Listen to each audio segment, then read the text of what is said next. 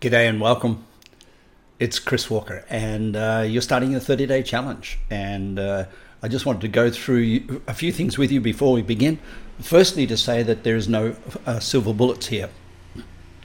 The world is lacking what's commonly called, in simple language, discipline. We're becoming very emotionally uh, available, and therefore, mindfulness and emotional awareness and what have you is growing. But in the process of growing, what we're also including is we're getting weaker. we're not taking responsibility for ourselves. We're becoming more available for the emotions that ruin us. Success is not necessarily the lack of emotion, but it certainly involves the control of it. And what we're going to talk about over the next 30 days is how to control your mind and therefore the emotions that come from it. Inspired thinking is a competitive advantage. And I really want you to understand that if you study this topic for at least uh, an extended period of time, inspired thinking will become your competitive advantage at work.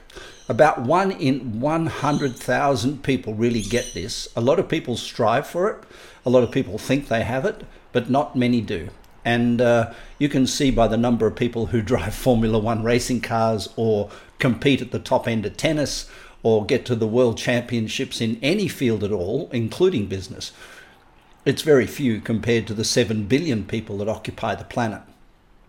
All of the people who achieve greatness in the world, who do something, write a book, or, or present something, or deliver something, or succeed in something, have found in some form or another inspired thinking. We're going to work on that for 30 days. It's a long journey, and in 30 days, we're just going to cover the basics of it. But I think you'll get a really strong idea of how much impact that can have on your life. There are five elements of inspired thinking. Step one, mind control. Step two, mind control. Step three, mind control. Four, mind control. And step five, well, your guess is as good as mine. So, there are no half hearted success stories. And your workbook, the one I've sent you already, will work hand in hand with the audio that you're listening to now, the video that uh, I may send you from time to time, and ultimately the results you've asked for. So let's get started. This is day one or day zero, let's put it that way, uh, on the 30 day challenge. Have a great day. Bye for now.